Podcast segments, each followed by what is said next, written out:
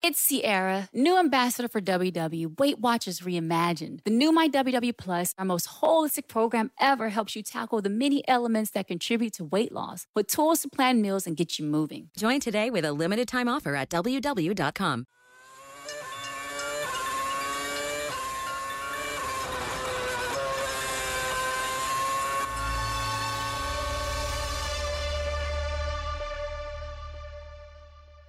Happy New Year! And a Happy New Season. We really hope it's a Happy New Season. And in fact, happy birthday Michael Schumacher as well. How can we forget? It's third of January, or will almost will be third of January.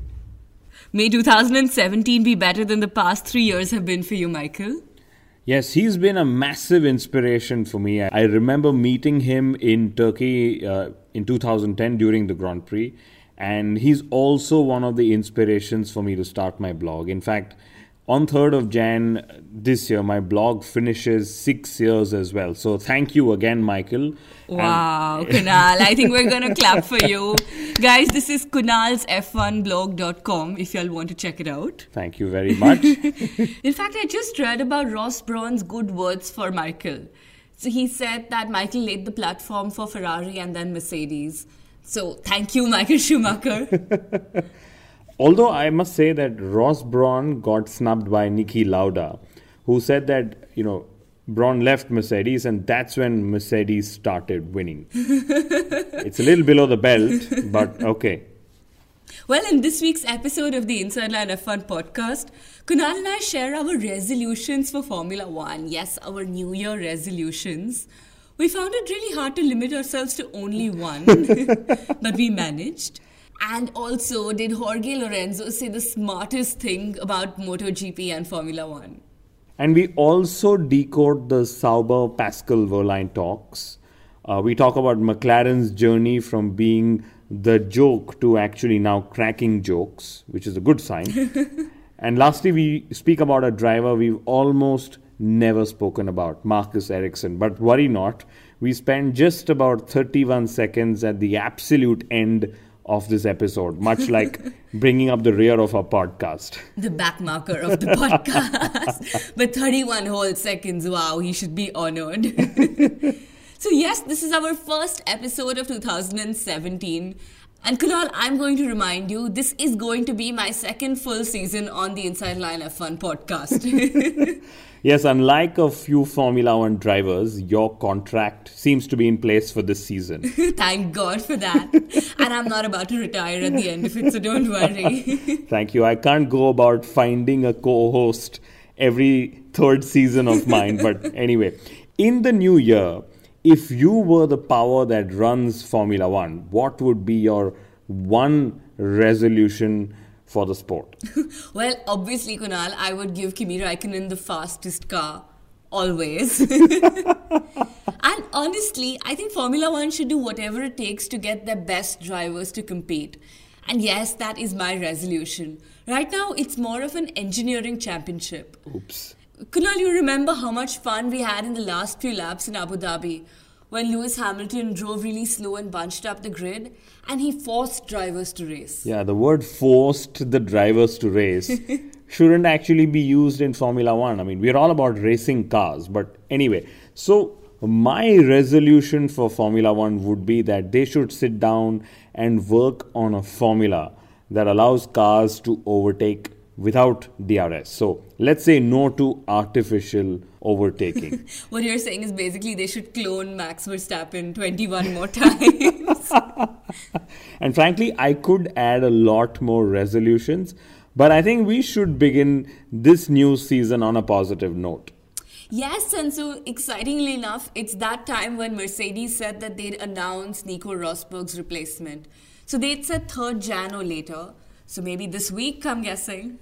But honestly, Kunal, this is the sport's worst kept secret, that it's going to be Valtteri Bottas. Oops, did you just spill the beans? If our listeners haven't heard already, I really don't know what they've been doing. Maybe drunk the entire Christmas, New Year break. But yes, we've seen so many hints already. So it seems that Bottas reportedly visited the Mercedes factory for a seat fit. And um, Felipe Massa. So we know that he is retired, right? But he was actually seen working out on the last day of two thousand sixteen. Kunal, that is not what a retired man does. And yes, finally, we have confirmed rumours that Wehrlein is on his way to Sauber. So there's been no official statement yet. Yes, but I like the word confirmed rumours. And somehow these things or these interesting things happen only in Formula One. But pieces are falling in place for two thousand seventeen. They're falling in place slowly but steadily. And my only question is, does Pastor Maldonado still have a chance to come back to Formula One? We all wish, don't we? Or not. As for Wehrlein to Sauber, I'm guessing it would have made more sense for Sauber to ask for Mercedes engines instead of the Mercedes junior driver. That would have probably been quicker in every possible way. No wonder Sauber's facing so many business challenges. They've probably not made the correct business decision in this case. And talking of quicker, Renault claims that it'll adopt a more aggressive approach towards its engine in two thousand seventeen. And by aggressive, I really hope that they mean quicker. I think they just mean that they have their Hulk mode on. Frankly, I don't care what mode is on or off, so long as Max Verstappen gets a competitive engine. And here's the strange thing about P R in Formula One. So Renault's positive sounding press release then ends up saying that they will match Mercedes on power only in two thousand eighteen. And as a fan, I suddenly wonder what's so positive about Renault in that press release. And uh, Max Verstappen's teammate Daniel Ricciardo, he's also said something really interesting. And of course, he is generally very positive. He said, uh, you know, Sebastian Vettel is his own worst enemy. And uh, for a second, I almost thought he'd say that Ferrari is Sebastian Vettel's worst enemy, given how things are shaping for him right now. Lewis Hamilton, I have to wonder if he'd be upset about Serena Williams' engagement. You know, like just a few months ago, she was his guest at a race and there were all these rumors flying. In fact, Venus had gone down to see another one of his races. And we actually thought if that was meet the family opportunity for Hamilton and Williams, but maybe it was and she just didn't like him. Or maybe Hamilton could consider being engaged to Serena if she was Serena Mercedes and not Serena Williams. That's a very evolved joke, Kunal, but hilarious. Thank you. And by the way, a very cool shot of Lewis Hamilton atop his jet on Instagram. You guys should go check it out. Also, very cool of McLaren to finally reveal their humorous side. So on the day of Innocent Saints, basically April Fool's Day in Spain, they said that given Alonso's love for Le Mans, they would enter one of their McLaren cars in competition for their double world champion's pleasure. So technically, McLaren went from being the joke to cracking a joke. I'm a bit disappointed though. I wish it wasn't a joke. That would be fun. So McLaren's uh, new signee and also marketing genius in Formula One, Zac Brown, he said that Formula One should treat each one of their races as a Super Bowl. And I think that's a brilliant idea. That's great packaging. And I just wish, like we said, resolutions for Formula One, I just wish that they focus on getting the product right. In fact, I also think Brown's been listening to our podcast regularly. He's agreed with us when he said that Formula One needs to strengthen its ecosystem. The teams, the racetracks, and even the fans should find the sport more affordable. And talking of affordability, Autosport's latest report, you know, adds meat to Brown's claim. In two thousand sixteen, Red Bull Racing and Williams are the only, or rather, were the only teams to have registered a profit. I think it was five million pounds profit each. And in fact, here's the magic trick. So Red Bull Energy Drinks underwrote Red Bull Racing's fifty-five million pound loss to arrive at this profit or some number to that effect. But what's even more heartening to know is that almost every team on the grid broke even. I'm wondering how Williams made that kind of a profit. But anyway. Well, it's good fact to know these numbers, but let's look at it this way. So the teams in total spend about two and a half billion dollars or pounds or euros, whatever the denomination may be, but only to break even. They barely break into a profit. So the best case study for business schools to learn about high risk and literally no reward. And, you know, like I've said this before, all these billions are spent on some technology that fans barely care about. That is interesting. But with Liberty Media coming in, there's probably a bit of change that's also going to come to the sport. So we know that the new owners are keen to offer teams an option to buy into the sport.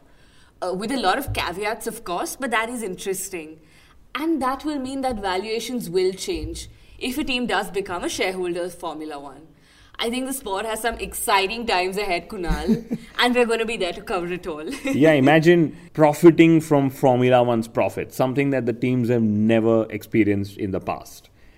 Anyway, moving on, uh, interesting to note that Alexander Wirtz, who I think was a former or is still the president of the G P D A, says that he wants a safer Formula One to go racing at four hundred fifty kilometers per hour.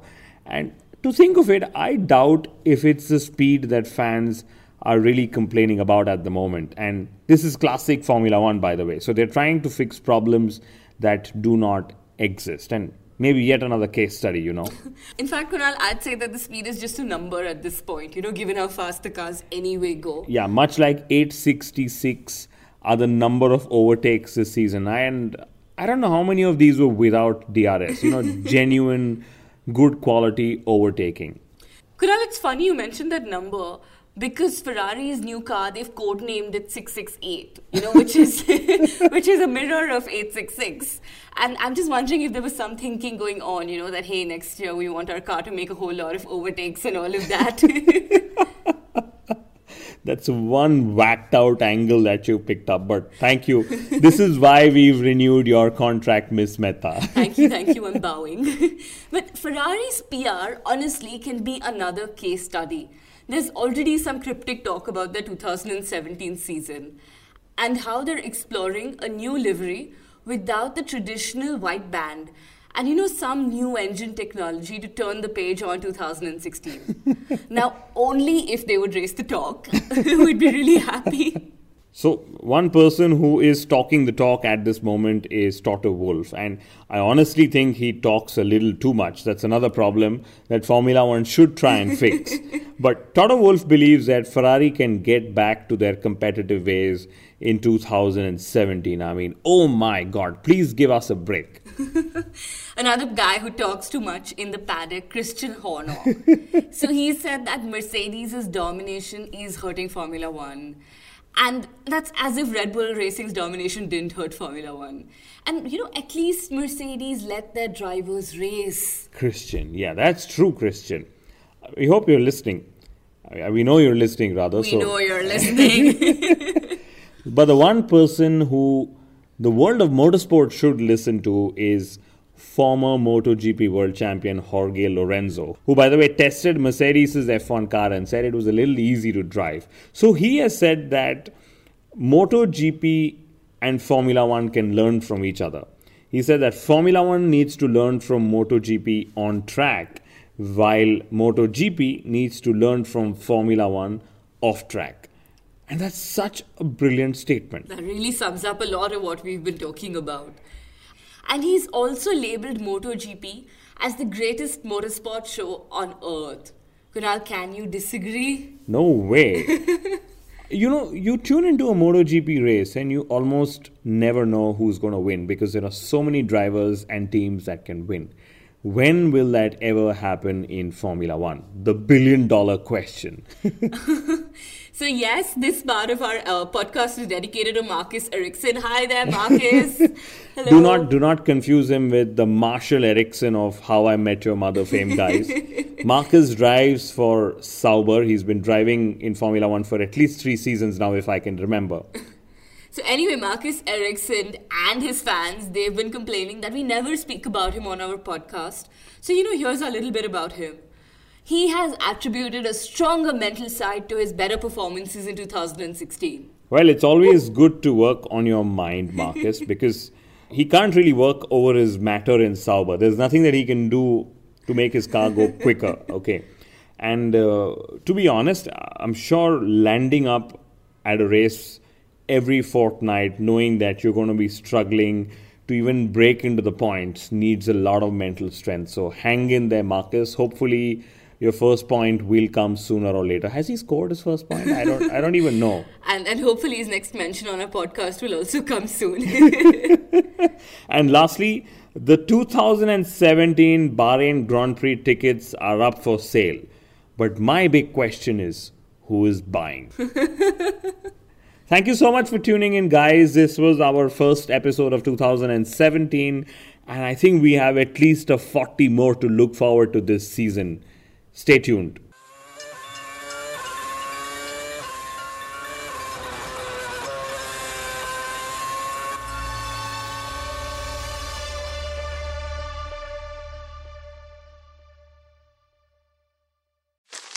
Me, me, me, me, me, but also you. The Pharaoh fast-forwards his favorite foreign film, Powder Donut. Okay, what's my line? Uh, the only line I see here on the script is get options based on your budget with the Name Your Price tool from Progressive. Oh, man, that's a tongue twister, huh? I'm sorry, I'm gonna need a few more minutes. Bulbous Walrus, the Bulbous Walrus. The Name Your Price tool, only from Progressive. The owl ran afoul of the comatose coxswain. Progressive Casualty Insurance Company and affiliates. Price and coverage match limited by state law.